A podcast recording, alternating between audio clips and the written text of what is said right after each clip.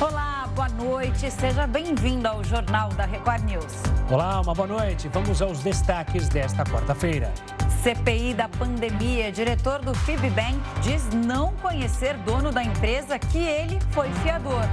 Governo federal obriga racionamento de energia em órgãos públicos. Ministério da Saúde anuncia a aplicação da terceira dose de vacinas em 15 de setembro. Já São Paulo e Rio de Janeiro iniciam reforço em idosos no início do mês.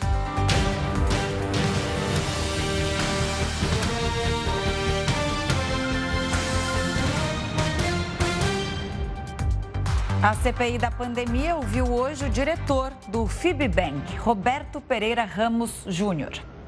O depoimento de hoje vai ajudar a CPI na investigação do contrato de 1 bilhão e 600 milhões de reais da vacina indiana Covaxin. Segundo os senadores, o quebra-cabeça da compra ainda não foi decifrado, mas já está na reta final. Para a concretização da compra, o termo de contratação do imunizante previu a necessidade de uma garantia no valor de 5% do total contratado, ou seja, 80 milhões e 700 mil reais. Mas a Precisa Medicamentos, que assina a parceria como representante da Barat Biotech, apresentou uma garantia irregular em desrespeito ao que prevê o contrato. O Fibbank, apesar do nome, não é reconhecido pelo Banco Central. Roberto Pereira Ramos Júnior disse que a instituição não é um banco, e sim uma empresa que dá garantia em fianças. Lembrando que trata-se de um, apesar ainda do ativo é, muito grande, trata-se de uma empresa pequena e de estruturação é, dessa garantia no mercado. É, mas o senhor falou de que essa empresa teria sido afetada pela pandemia. Foi afetada é, de que forma, senador, em que circunstâncias? Senador, é, Renan, por favor. O, o senhor disse que é uma empresa pequena? Em estrutura, sim. E qual é o capital social dessa empresa pequena? 7,5 bi. Não, repete aí, por favor. A estrutura é pequena. Os senadores já aprovaram as quebras de sigilos do Fibbank. E o dono da Precisa, Francisco Maximiano, se tornou investigado hoje pela CPI da pandemia, assim como o ex-diretor de logística do Ministério da Saúde, Roberto Dias acusado de fechar uma série de contratos irregulares e até de pedir propina na compra de vacinas. E Emanuel Catori, sócio da Belcher Farmacêutica, que prestou depoimento ontem à CPI e é investigado por tentar intermediar um contrato fraudulento entre um laboratório chinês e o Ministério da Saúde. E o presidente do Senado, Rodrigo Pacheco, rejeitou o pedido de impeachment com o ministro do Supremo, contra o ministro do Supremo, Alexandre de Moraes. Vamos até a Brasília com o repórter Clébio Cavagnoli. Clébio, boa noite a você. Hoje o presidente também sofreu outra derrota dentro desse jogo político-jurídico, né? Dia movimentado por aí mais uma vez. Camila, boa noite a você, boa noite ao Gustavo, a todos que acompanham o Jornal da Record News. Foram duas derrotas, né, muito próximas uma da outra. Como você disse, o presidente do Senado, Rodrigo Pacheco, decidiu arquivar o pedido de impeachment contra o ministro Alexandre de Moraes. É, a gente até conversou sobre isso semana passada, eu me lembro que quando o pedido foi protocolado eu entrei com vocês ao vivo e já falamos naquele momento que Pacheco já dava dicas, Camila e Gustavo, de que não aceitaria. Por duas razões. Primeiro, porque não via fundamentos jurídicos no pedido, o que foi confirmado pela Advocacia Geral aqui do Senado e também por uma questão política, porque se busca apaziguar justamente essa tensão que há hoje entre os poderes, principalmente entre a presidência da República e o Supremo Tribunal Federal. Naquele momento, o Rodrigo Pacheco tinha saído de uma visita justamente ao presidente do Supremo, ministro Luiz Fux, e ali ficou acertado de que, de fato, não haveria motivo para levar adiante esta, este pedido de impeachment. Nos últimos dias, Pacheco foi aconselhado também por senadores, inclusive senadores que fazem parte da CPI, aí que investiga a pandemia, a não levar adiante esse pedido por razões políticas e também por razões jurídicas, já que não há fundamento. Agora, você citou, Camila, outra derrota, a outra veio do Supremo diretamente, ministro Edson Fachin, que analisava um pedido da presidência da República para que aquele artigo 43 do regimento interno do Supremo, que permite a instalação de inquéritos dentro do âmbito do Supremo, fosse então derrubado. O que Na prática, para o nosso telespectador entender, levaria ao fim do inquérito das fake news e também dos movimentos antidemocráticos, os dois que são levados adiante, né, que são relatados pelo ministro Alexandre de Moraes. Por que Faquin rejeitou? Porque o próprio plenário do Supremo já validou esses inquéritos e esse item 43 do uh, regimento interno. Isso quer dizer o seguinte, que o Supremo pode abrir sim inquérito e investigação sem pedir opinião do Ministério Público. Os próprios ministros, os outros dez componentes, além do presidente, concordaram com isso. Então, há razão, na visão do Faquim, para que essa ação do presidente da República prospere. Isso acontece, Camila e Gustavo, porque o presidente Bolsonaro é investigado nesses dois inquéritos. Então, uma forma de ser retirado da investigação seria derrubá-los, o que não foi possível. Essas foram as duas derrotas de hoje. Camila, Gustavo. Obrigado pelas informações, Clébio. Já que você falou do Supremo Tribunal Federal, continua com a gente, porque você que sabe tudo do Supremo. O Supremo suspendeu hoje a sessão é, sem entrar no julgamento da demarcação de terras indígenas. O marco temporal de terras indígenas segue na pauta do STF. Só que a segurança em torno do tribunal foi redobrada. Indígenas de várias etnias aguardam um julgamento em Brasília. Na área interna do Supremo foi adotado o mesmo protocolo de dias de manifestação. E por isso eu quero saber de você, Cléber, você que tem um trânsito, principalmente com os ministros, qual é a previsão com relação a esse julgamento no Supremo? Já uma data definida? E como é que estão os ânimos aí em Brasília? Pois é, Gustavo, os índios esperavam, né? Fizeram manifestações ontem, hoje foi o segundo dia, estavam aqui em torno da Praça dos Três Poderes, na frente do Supremo, esperavam que o item entrasse hoje, mas não deu tempo. O Supremo está julgando hoje, deve terminar amanhã a autonomia do Banco Central. Até agora foram só dois votos, faltam ainda oito ministros analisarem esse tema. Mas eu conversei mais cedo com o presidente Luiz Fux e ele garantiu que vai fazer um esforço para que amanhã consiga começar a análise da demarcação de terras indígenas. O grande problema problema é que é um julgamento longo, tem que ouvir a PGR, tem de ouvir a AGU, é, instituições e advogados que são amigos da causa. Então não será possível terminar amanhã. Essa votação deve ficar para a semana que vem, portanto, quando os demais ministros terão a oportunidade de votar. Agora, um detalhe interessante, Gustavo e Camila, é que eu conversei também com as lideranças desses indígenas que estão acampados aqui em Brasília. Eles só conseguiram a permissão para ficar com o acampamento aqui até sábado agora.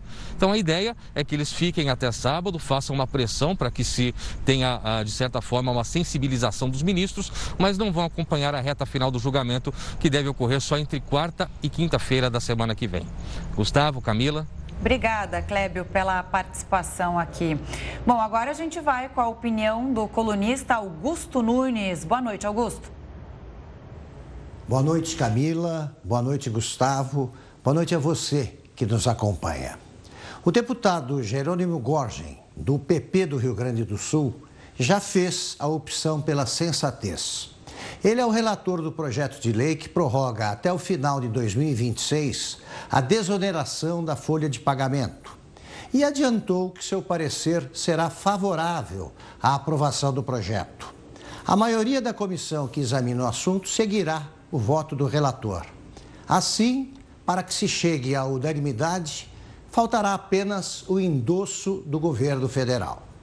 A prorrogação da desoneração permitirá que empresas de 17 setores, todos essenciais para a boa saúde da economia, paguem um imposto menor na contribuição previdenciária sobre a folha de pagamento. Sem essa medida, o Brasil não se livraria de uma onda de demissões, ampliando-se a zona de turbulência atravessada pelo país. A preservação dos postos de trabalho garante que mais brasileiros possam pagar impostos em dia. Isso compensa amplamente o que o governo deixa de arrecadar. O governo federal obriga a economia de energia em órgãos públicos. O Jornal da Record News volta já. O Jornal da Record News está de volta. Você pode acompanhar a gente ao vivo pelo R7, tem a possibilidade do YouTube, no Facebook, no Twitter e também pelo aplicativo da Record News. O IPCA 15, que mede a prévia da inflação, teve a maior alta para agosto em 19 anos. A informação foi divulgada hoje pelo IBGE. O índice subiu 0,89% entre 15 de julho e 15 de agosto. Mais uma vez, a alta foi puxada pela energia elétrica, que aumentou 5%.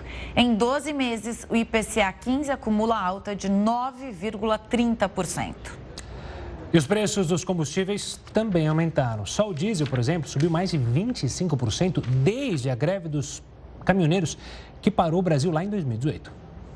Em 2018, os aumentos constantes no litro do diesel no Brasil provocaram protestos entre os caminhoneiros. De lá para cá, os preços não pararam de subir. Em maio daquele ano, o litro do combustível custava R$ 3,76. Agora, o valor subiu para R$ 4,72. Isso até a primeira quinzena de agosto. Os dados são de um levantamento realizado pela Valicard. A pesquisa aponta que a variação do diesel cresceu 25%, superando a inflação acumulada no período. Apesar dessa alta, a expectativa é que o valor do combustível se estabilize até o fim do ano. A perspectiva para o restante do ano é de estabilização nos preços do óleo diesel. Isso porque existe uma previsão de aumento da oferta por parte dos produtores internacionais de petróleo, que influencia diretamente no preço do combustível. Com base nisso, a tendência é de mantermos esse preço ou reajustes pequenos até o final do ano. O número de endividados no Brasil está maior. De cada 10 famílias, 7 têm dívidas. É o maior percentual do ano. Cerca de 21% das famílias comprometeram mais da metade do orçamento para quitar as contas. O estudo foi feito pela Confederação Nacional do Comércio, Serviços e Turismo. Os pesquisadores explicam que o endividamento é diferente de inadimplência, quando as dívidas estão em atraso. Nesse cenário, uma em cada quatro pessoas não quitou as dívidas no prazo, em agosto. E o governo federal publicou hoje um decreto que determina que órgãos federais reduzam o consumo de energia de 10% a 20%. Isso a partir de setembro deste ano até abril do ano que vem. De acordo com o governo, a medida engloba órgãos da administração pública federal direta, como ministérios e a Receita Federal, autarquias e também fundações. O país enfrenta a pior crise hídrica dos últimos 91 anos. Os reservatórios do Sudeste e do Centro-Oeste, que respondem por 70% da geração de energia do país, estão com apenas 23% da capacidade de armazenamento. E olha só essa, brasileiros esquecem. É possível Deixa esquecer? Lá, é. 2 milhões, 2 bilhões de reais. E quem fatura com isso no final das contas, Gustavo? As empresas, né? Que têm consórcios. Mas esse é um assunto para o Heródoto Barbeiro. Heródoto, uma boa noite a você. É fato que o consórcio é uma invenção nacional? É mais uma, como você gosta de dizer, jabuticaba brasileira? Pois é, eu não sabia disso. Quando eu vi a notícia do Banco Central, eu fui dar uma olhadinha na história do, do consórcio e soube que o consórcio é uma invenção brasileira. Olha que legal. O avião é invenção brasileira. Santos Dumont. O consórcio também, entre outras coisas, é a jabuticaba. Agora, uma coisa interessante é o seguinte: normalmente o consórcio vende com o seguinte slogan: aqui a gente não cobra juro. E é verdade, não cobra mesmo, mas cobra taxa de administração. E o que acontece? Camila, quando a pessoa desiste do consórcio, o consórcio são 60 meses, ele desiste, a grana fica parada lá, esperando o consórcio terminar para ele poder pegar essa grana de volta. Ou então ele foi sorteado, mas ele não foi buscar a grana. A grana fica parada lá até o consórcio terminar. Quando o consórcio termina, a administradora começa a cobrar uma módica quantia de 34% ao ano em cima da grana que você tem lá. Então, esses 2 bilhões e meio que você acabou de citar, mais de 834 milhões vão ficar com as administradoras, 34%. E aliás, tem um cálculo interessante: é o seguinte: se o cidadão esquecer lá mil reais durante um ano, quando chegar no final do ano, ele só vai receber 390 reais. Em outras palavras, é o seguinte: as pessoas desistem, esquecem que pagaram 10 meses, 15 meses do consórcio, não vão buscar o dinheiro lá. Outros foram sorteados, nem foi comunicado que foi sorteado. E a grana fica lá e na medida que o consórcio se encerra, eles começam a cobrar essa taxa que vai simplesmente acabar com a poupança que a pessoa tem lá. Então você veja, tem os dois, as duas faces. De um lado, ele é bom porque ele é uma antecipação de consumo sem juro é? e a taxa é relativamente pequena. Agora, do outro é o seguinte: se não ficar atento com outras coisas que a gente não fica atento, a gente acaba perdendo uma parte da poupança que a gente fez muitas vezes com grande dificuldade. Então tem que ficar de olho no consórcio se porventura vai desistir ou se não vai pegar o dinheiro da carta de crédito. Eu, sinceramente, não acho nada de uma boa ideia o consórcio, né? É, é, você pede para alguém guardar o dinheiro para você, para fazer algo futuro, talvez, e, a, como você falou, para resgatar o dinheiro é complicado, às vezes há aplicações muito mais vantajosas que fariam sentido. Mas essa coisa de esquecer o dinheiro é engraçado, né? Eu já esqueci cinco, dois reais em calça jeans e quando acho, dou, graças a Deus, é um sentimento de, gente, achei 10 reais, 5 reais. Agora, esquecer um dinheiro num fundo... Não, eu, eu, eu, também esqueço. Eu esqueci aquela grana que eu te prestei, até hoje você não me pagou. Olha, a gente volta a falar daqui a pouco com o Heroto, a gente está com o sinal Bora problema. A gente conversa isso depois, fora do ar, Heroto. A gente dá um jeito ainda. Vai, vai, uma hora eu pago. Até daqui a pouco, HV. Olha, o Ministério da Saúde anunciou a aplicação da terceira dose de vacinas no dia 15 de setembro. O Jornal da Record News volta já já. Estamos de volta e vamos falar sobre a tragédia de Brumadinho. Mais um corpo foi encontrado dois anos e sete meses depois do rompimento da barragem. O corpo é de uma mulher e estava na região do córrego do Feijão. Para falar mais sobre esse assunto, conversamos agora com o Major Fábio Espínola, do Corpo de Bombeiros de Minas Gerais. Major, boa noite, obrigada pela participação aqui no JR News. Queria saber do senhor como esse corpo foi encontrado e como é esse trabalho para encontrar vítimas depois de tanto tempo depois. Boa noite a todos, Major Espínola, Corpo de Bombeiros Militar de Minas Gerais.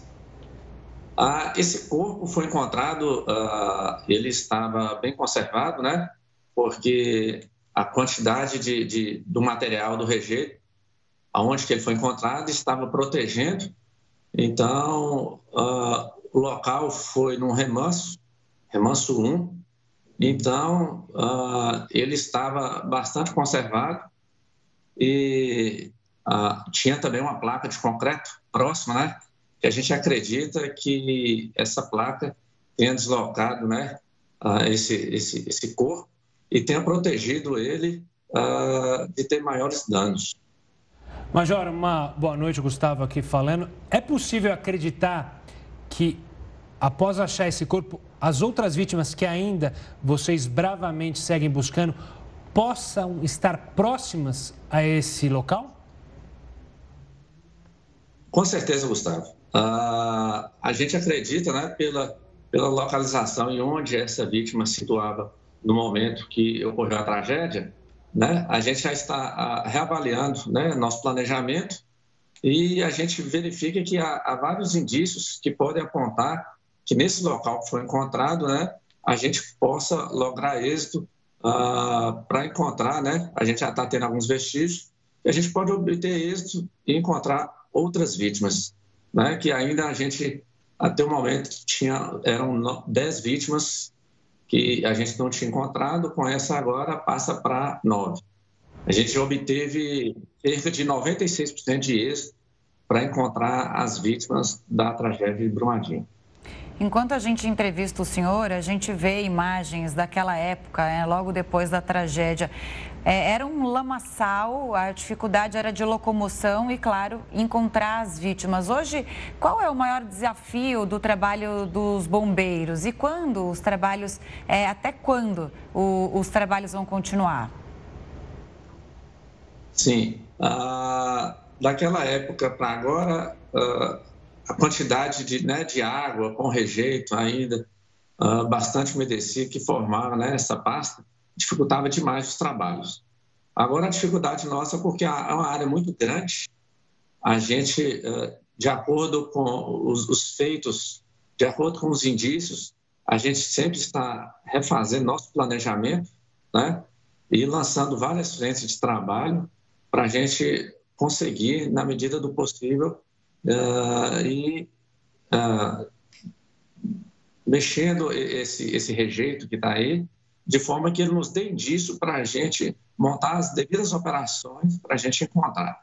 Sobre o prazo que você está falando, a instituição nossa, ela, ela não tem prazo para encerrar as operações, porque o nosso compromisso é entregar 100% né, do trabalho e 100% corresponde a gente encontrar todas as vítimas né, que, que se perderam em razão dessa tragédia. Um compromisso heróico, Majora.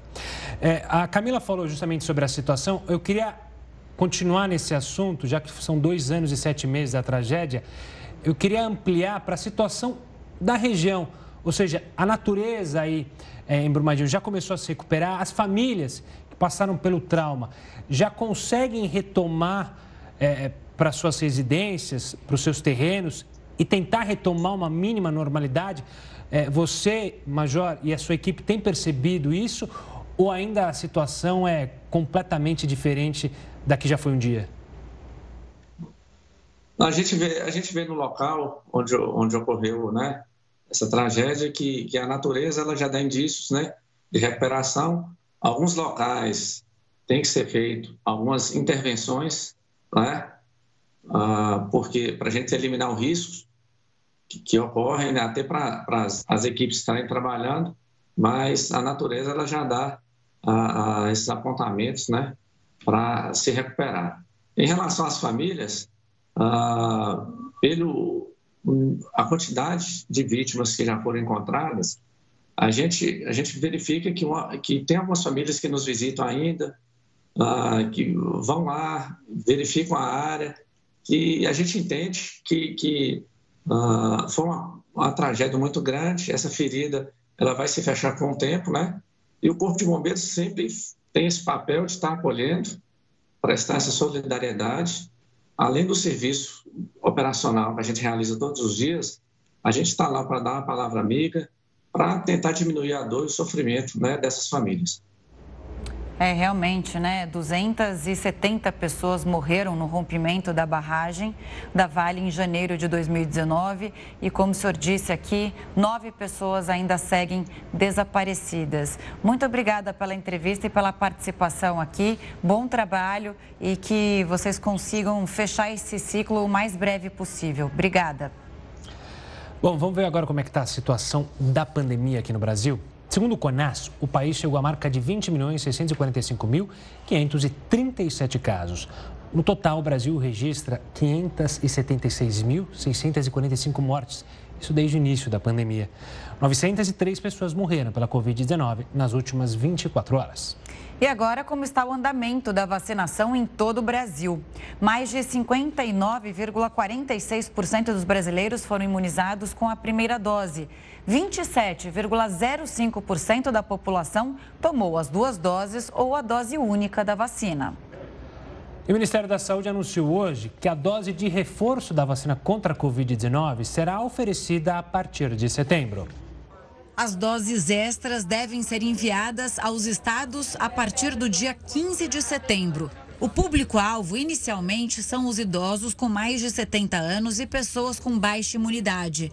As vacinas usadas na dose de reforço serão preferencialmente Pfizer, mas as vacinas da AstraZeneca e Janssen também poderão ser usadas. Essas vacinas valem para quem tomou as doses usadas na campanha de vacinação.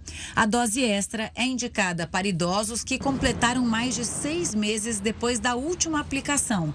No caso das pessoas com imunidade baixa, é preciso esperar até 28 dias após a aplicação da segunda dose. Hoje, o ministro da Saúde defendeu a soberania do Programa Nacional de Imunização. Marcelo Queiroga alertou também que estados e municípios devem seguir as orientações da pasta para definir quais os públicos que devem ser vacinados no atual momento da pandemia. Finalmente, eu queria destacar é, a importância de defendermos a soberania do Programa Nacional de Imunização. É, o Programa Nacional de Imunização é um patrimônio de todos os brasileiros. Então, se seguirmos é, o que o Programa Nacional de Imunização define em relação aos rumos da campanha nacional de imunização, é a garantia que vamos ter é, um sucesso ainda maior que já temos no presente momento. O ministro da Saúde foi coerente, até porque a gente tem aqui, ó, a gente acabou de noticiar, 27,05% da população vacinada com as duas doses ou a dose única. A gente já está falando numa terceira dose e a maior parte da população sequer tomou a segunda dose ou a dose única, né? Que, que conta como o, a, o, o, Imunidade completa. Né?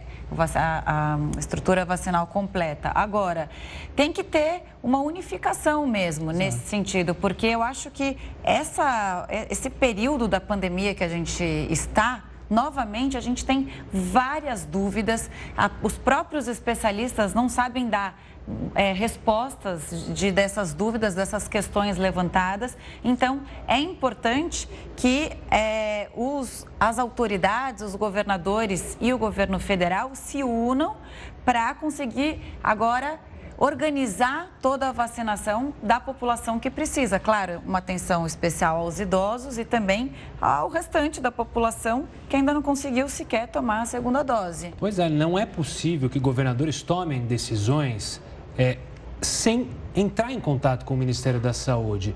Obviamente que o governador quer proteger a sua população do estado, mas você acaba criando desavenças que não ajudam em nada ao combate da pandemia, como você mesmo disse, né, E aí a gente vê o que a gente tem noticiado aqui. Rio de Janeiro, por exemplo, a gente vai falar do Rio de Janeiro. Fala. Rio de Janeiro vai lá anuncia que vai vacinar a população de uma determinada faixa etária. Chega no dia, o que acontece? Falta de doses. Uhum. Então, realmente tem que ter uma unidade aí no plano de vacinação no país. E aí, falando da cidade do Rio de Janeiro, a cidade decidiu adiar a flexibilização gradativa das atividades. A gente vai para lá com o repórter Marcos Marinho. Marcos, boa noite a você. A primeira fase da flexibilização estava marcada para começar no dia 2 de setembro. A gente estava dizendo aqui, já né, prevendo de que seria difícil isso acontecer. Agora, a prefeitura vem e realmente efetiva esse recuo. Essa medida tem a ver, claro, com o aumento das internações e agora da morte dos idosos, né? Exatamente, Camila. Boa noite para você, boa noite para o Gustavo e para todos que acompanham o jornal da Record News. A previsão inicial era começar com a flexibilização agora no dia 2 de setembro, só que o Rio de Janeiro já é considerado a capital, o, o, o, é, o epicentro da variante Delta. Então, por conta disso, a situação está cada vez mais complicada. Os casos de internações, mortes por coronavírus continuam aumentando, leitos ocupados, hospitais com leitos, com ocupações ah, quase acima de 90%. Então, por conta disso, o plano da prefeitura precisou ser adiado. A ideia inicial era fazer semanas inteiras com festas na orla, interditar o trânsito para apresentações musicais, shows com DJs, só que agora não tem mais data, não se sabe quando isso vai acontecer. A previsão inicial da Secretaria Municipal de Saúde era começar com essa redução da flexibilização quando 45% da população adulta já tivesse recebido as duas doses da vacina contra o coronavírus.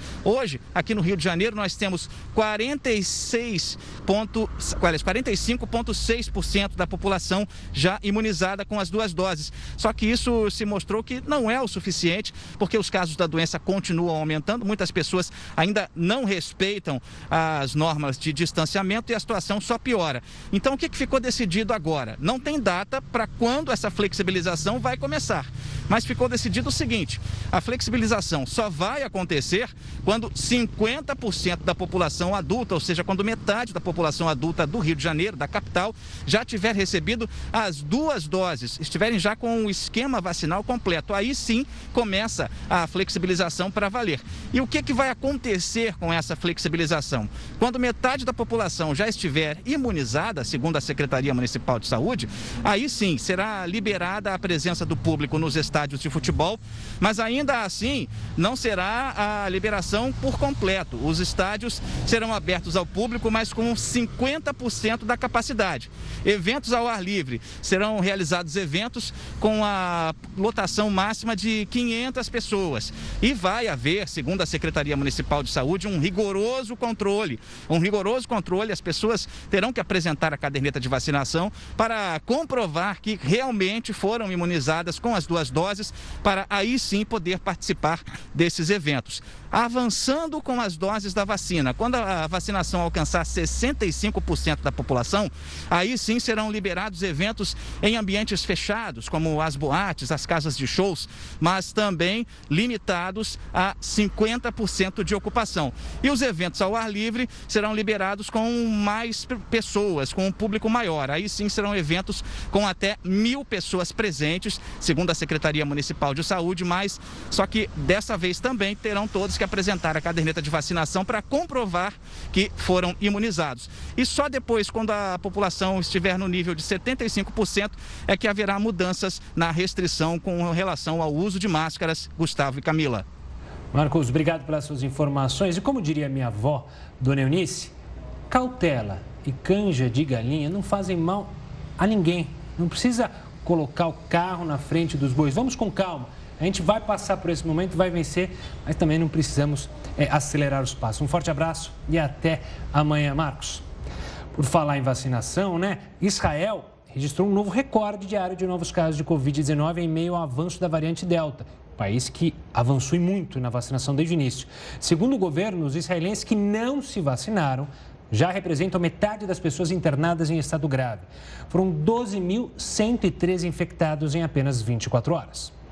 E um estudo britânico revelou uma queda na proteção contra o coronavírus depois de seis meses da segunda dose.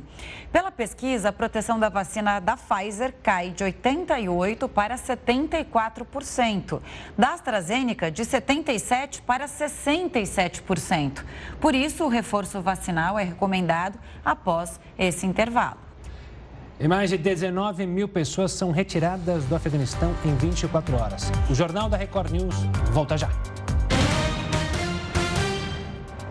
Agora a gente fala da situação no Afeganistão. Mais de 19 mil pessoas foram retiradas do país em 24 horas. Há meses, quando o Talibã lutava para tomar o controle, afegãos já começavam a fugir do país. Quase 60% dos refugiados são crianças. Os dados foram divulgados pelo Escritório das Nações Unidas para a Coordenação de Assuntos Humanitários. Mais de 400 mil pessoas deixaram o Afeganistão desde o início de maio, quando se intensificaram os combates entre o Talibã e as forças de segurança do país. No aeroporto de Cabul, uma multidão tenta fugir do regime opressor do grupo radical islâmico. A menos de uma semana para o fim do prazo de retirada, há ainda temores de que milhares de afegãos sejam deixados para trás. Longas filas têm se formado em frente a agências bancárias de Cabul. As pessoas querem sacar o dinheiro e reclamam que não têm acesso à conta. Pela primeira vez em mais de uma semana, o Talibã permitiu a reabertura dos bancos. A população também sofre com a alta do preço dos alimentos básicos. O reajuste chegou a 20%. Enquanto isso, os combatentes anti-Talibã se reúnem ao norte de Cabul para combater o grupo extremista. O líder dessa equipe afirma ser interino depois que o presidente Ashraf Ghani fugiu do país. E retirar estrangeiros do Afeganistão tem sido um risco enorme e segue muito difícil. Mesmo assim, o presidente dos Estados Unidos, Joe Biden, confirmou a retirada das tropas militares na próxima terça-feira. A gente conversa agora com Pedro Costa Júnior, professor de Relações Internacionais das faculdades de Campinas. Uma boa noite, Pedro. A situação é dramática, a gente tem mostrado, não só para os afegãos, mas também para a retirada de americanos e britânicos, que tem preocupado as autoridades desses países que nem sabem mais, na verdade, se vão conseguir tirar definitivamente todos de lá a tempo. O quão preocupante é esse cenário, faltando tão curto espaço de tempo para esse prazo final anunciado pelos Estados Unidos? Boa noite, Gustavo. Boa noite, Camila. Pois é, a situação é dramática. Né? Uma guerra, uma das, das chamadas guerras intermináveis dos Estados Unidos, que começaram ah, em 2001 no Afeganistão, depois em 2003 ah, no Iraque. São, portanto, 20 anos de guerra, mais de 2 trilhões uh, que os Estados Unidos gastaram nessa guerra e mais de 400 mil pessoas que já fugiram uh, do Afeganistão e mais milhares que estão tentando uh, escapar agora até o dia 30 desse mês, até o dia 30 de outubro, que é, segundo o porta-voz do Talibã, né, o que ele chamou de deadline, né, red line, na verdade, que é a linha vermelha.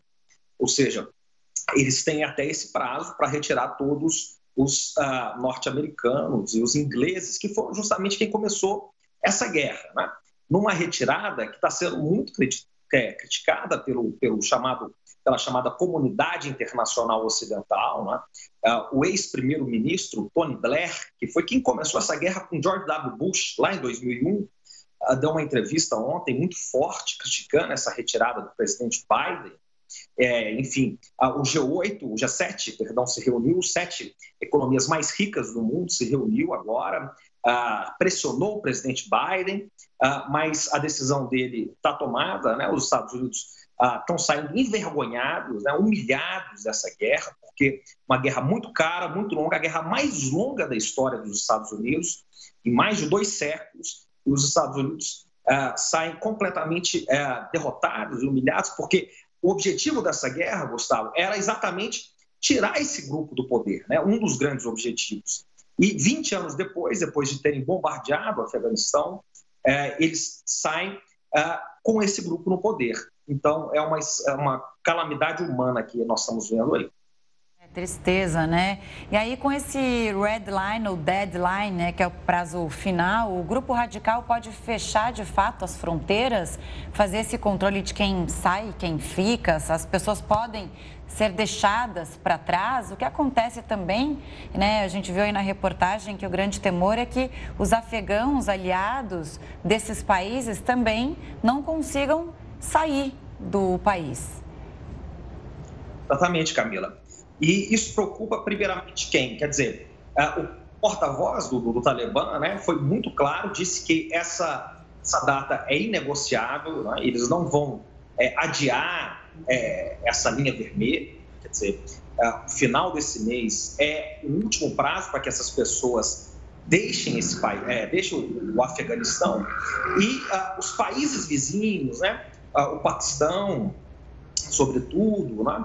Ah, os países da Ásia Central estão muito preocupados, porque, obviamente, vão receber, primeiramente, o maior fluxo de imigrantes e de refugiados, e a Europa está muito preocupada, né? a Europa Central, a Europa Oriental e a Europa Ocidental, mais do que os Estados Unidos, porque os Estados Unidos está geograficamente mais isolado, mais longe né?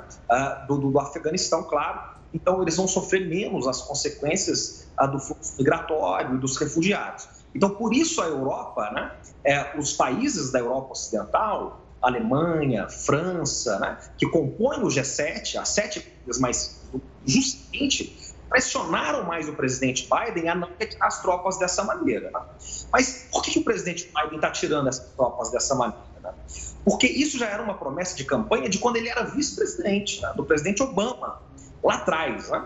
Mas o presidente Obama não conseguiu cumprir essa promessa. Pelo contrário, ele aumentou as tropas no Afeganistão. Depois veio o presidente Trump, que também disse que retiraria as tropas. Ele tentou retirar, também não conseguiu retirar as tropas. Então agora o presidente Biden faz uh, essa retirada abrupta, né? E que acaba, na verdade, sendo uh, muito desastrada. Né? Ou seja, entrar no Afeganistão foi um erro. Né? O Afeganistão é um país muito difícil de se entrar, um país desértico, montanhoso, não tem saída para o mar tem uma tradição muito forte, né? De o Afeganistão é conhecido como o cemitério dos impérios, né? Alexandre o Grande passou por lá, Gengis Khan passou por lá, a Inglaterra tentou dominar no século XIX, os Estados Unidos agora, ele nunca foi submetido.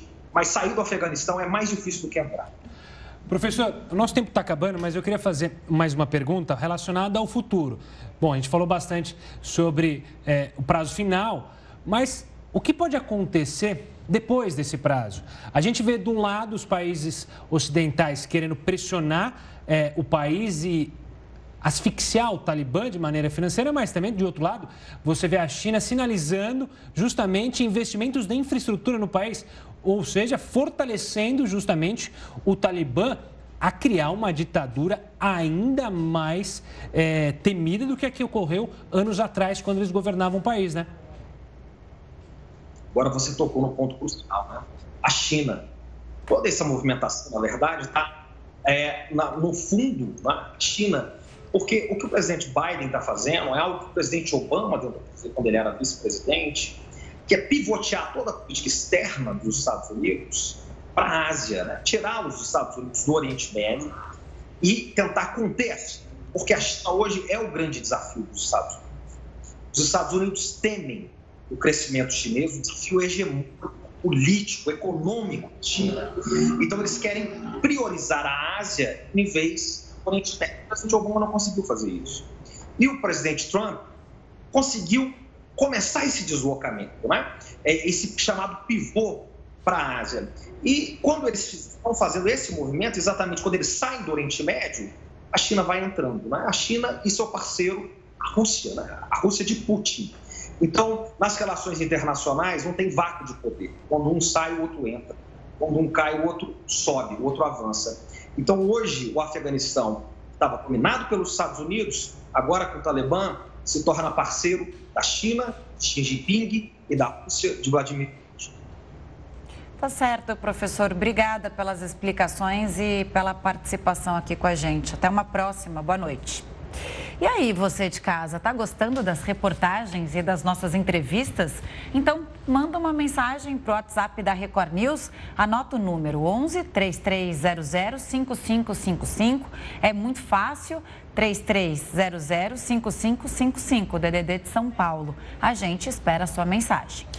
E olha só mais essa: um tumulto tomou conta do parlamento da Armênia após um dos deputados chamar ex-ministros de traidores. Os parlamentares atiraram objetos uns nos outros e partiram para agressão física de fato. Agentes de segurança foram chamados para tentar controlar a situação e alguns políticos tiveram que ser retirados do local. E por sete votos a um, o Tribunal de Contas da União deu sinal verde para a realização do leilão do 5G, a nova geração da internet móvel no Brasil. Depois de um pedido de vista que adiou a decisão por uma semana, a maioria dos ministros do TCU votou a favor da realização do leilão. Agora, a Agência Nacional de Telecomunicações vai marcar a data do leilão, que deve acontecer em outubro. A ideia é que a internet 5G esteja disponível em todo o país antes das eleições do ano que vem. E olha, Camilo, o Detran de São Paulo divulgou 10 tipos de multas de trânsito que pouca gente conhece.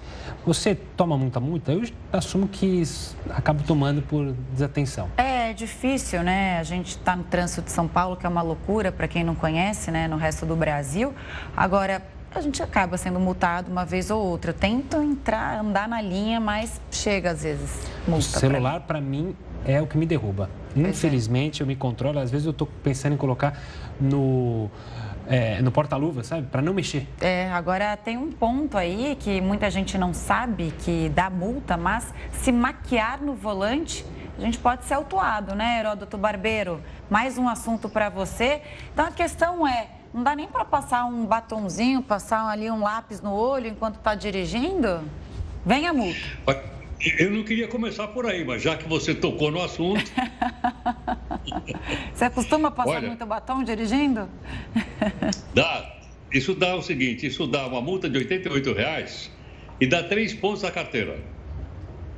Então, ficar comendo no volante ou passar uma maquiagem dá três pontos na carteira, R$ reais. Mas tem uma coisa que todo mundo presta atenção: é bituqueiro.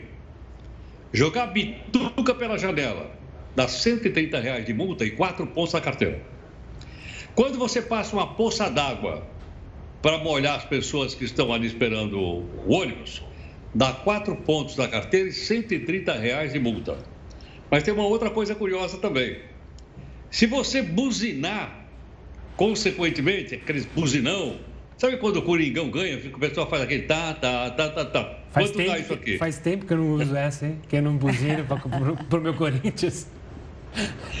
Dá, dá três pontos na carteira e 88 reais. Isso aqui é no país inteiro, hein? Essa multa é no país, vale no Brasil inteiro, porque a legislação é federal.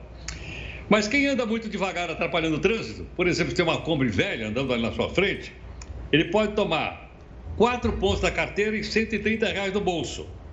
Quem gosta de andar com o pisca-alerta ligado, ah, legal, porque só pode ligar quando você para. Ele dá quatro pontos da carteira e 130 pau no bolso. Ah, tem uma coisa legal.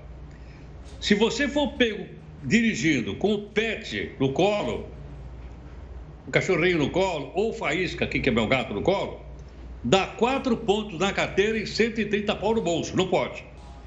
Mais uma aqui, Gustavo, que você vai gostar. Qual? É aqui para Camila. Dirigir com salto alto. Quatro pontos na carteira, 130 pau de multa. Olha só. É, mas você sabe que atrapalha bastante. É, já vi acidentes horrorosos. Daí a pessoa Verdade. enrosca o salto pode ali, travar, né, não é? No tapete. E aí pode causar um acidente muito feio. Outra aqui, olha, fumar no volante. Dá quatro pontos na carteira e 130 pau no bolso. E finalmente, adesivar. Sabe quando as pessoas adesivam o vidro de trás inteiro? Com propaganda eleitoral, aquilo dá cinco pontos na carteira e 195 reais no bolso. Veja que aqui não tem aquelas multas mais comuns que a gente, que a gente acompanha. É? E essa legislação é federal, ela vale em todo o país. Portanto, atenção àqueles que gostam de se maquiar enquanto estão dirigindo.